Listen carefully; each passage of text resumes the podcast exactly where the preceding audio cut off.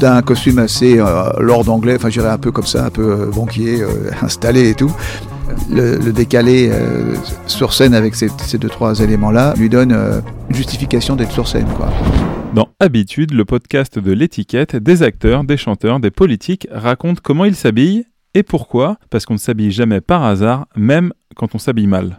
Et du coup, on s'était chopé les deux costumes, les deux, les deux mêmes costumes. On avait des paires de Prada. Moi, euh, c'était des Prada avec le petit bout rouge qui sortait derrière. Qui ont été, qui ont été vraiment un must. Euh, et donc, moi, j'avais réussi à choper dans un truc euh, une Prada Paroche, mais qui ressemblait vraiment à des panini. Elles étaient carrées, à bout carré. Donc, autant te dire qu'aujourd'hui, je m'en jetterais des, des oignons. Mais voilà, je les adorais. Et du coup, je mettais ça avec ce costume gris assez serré, mais un gris d'un flash fou. Habitude, le podcast de l'étiquette.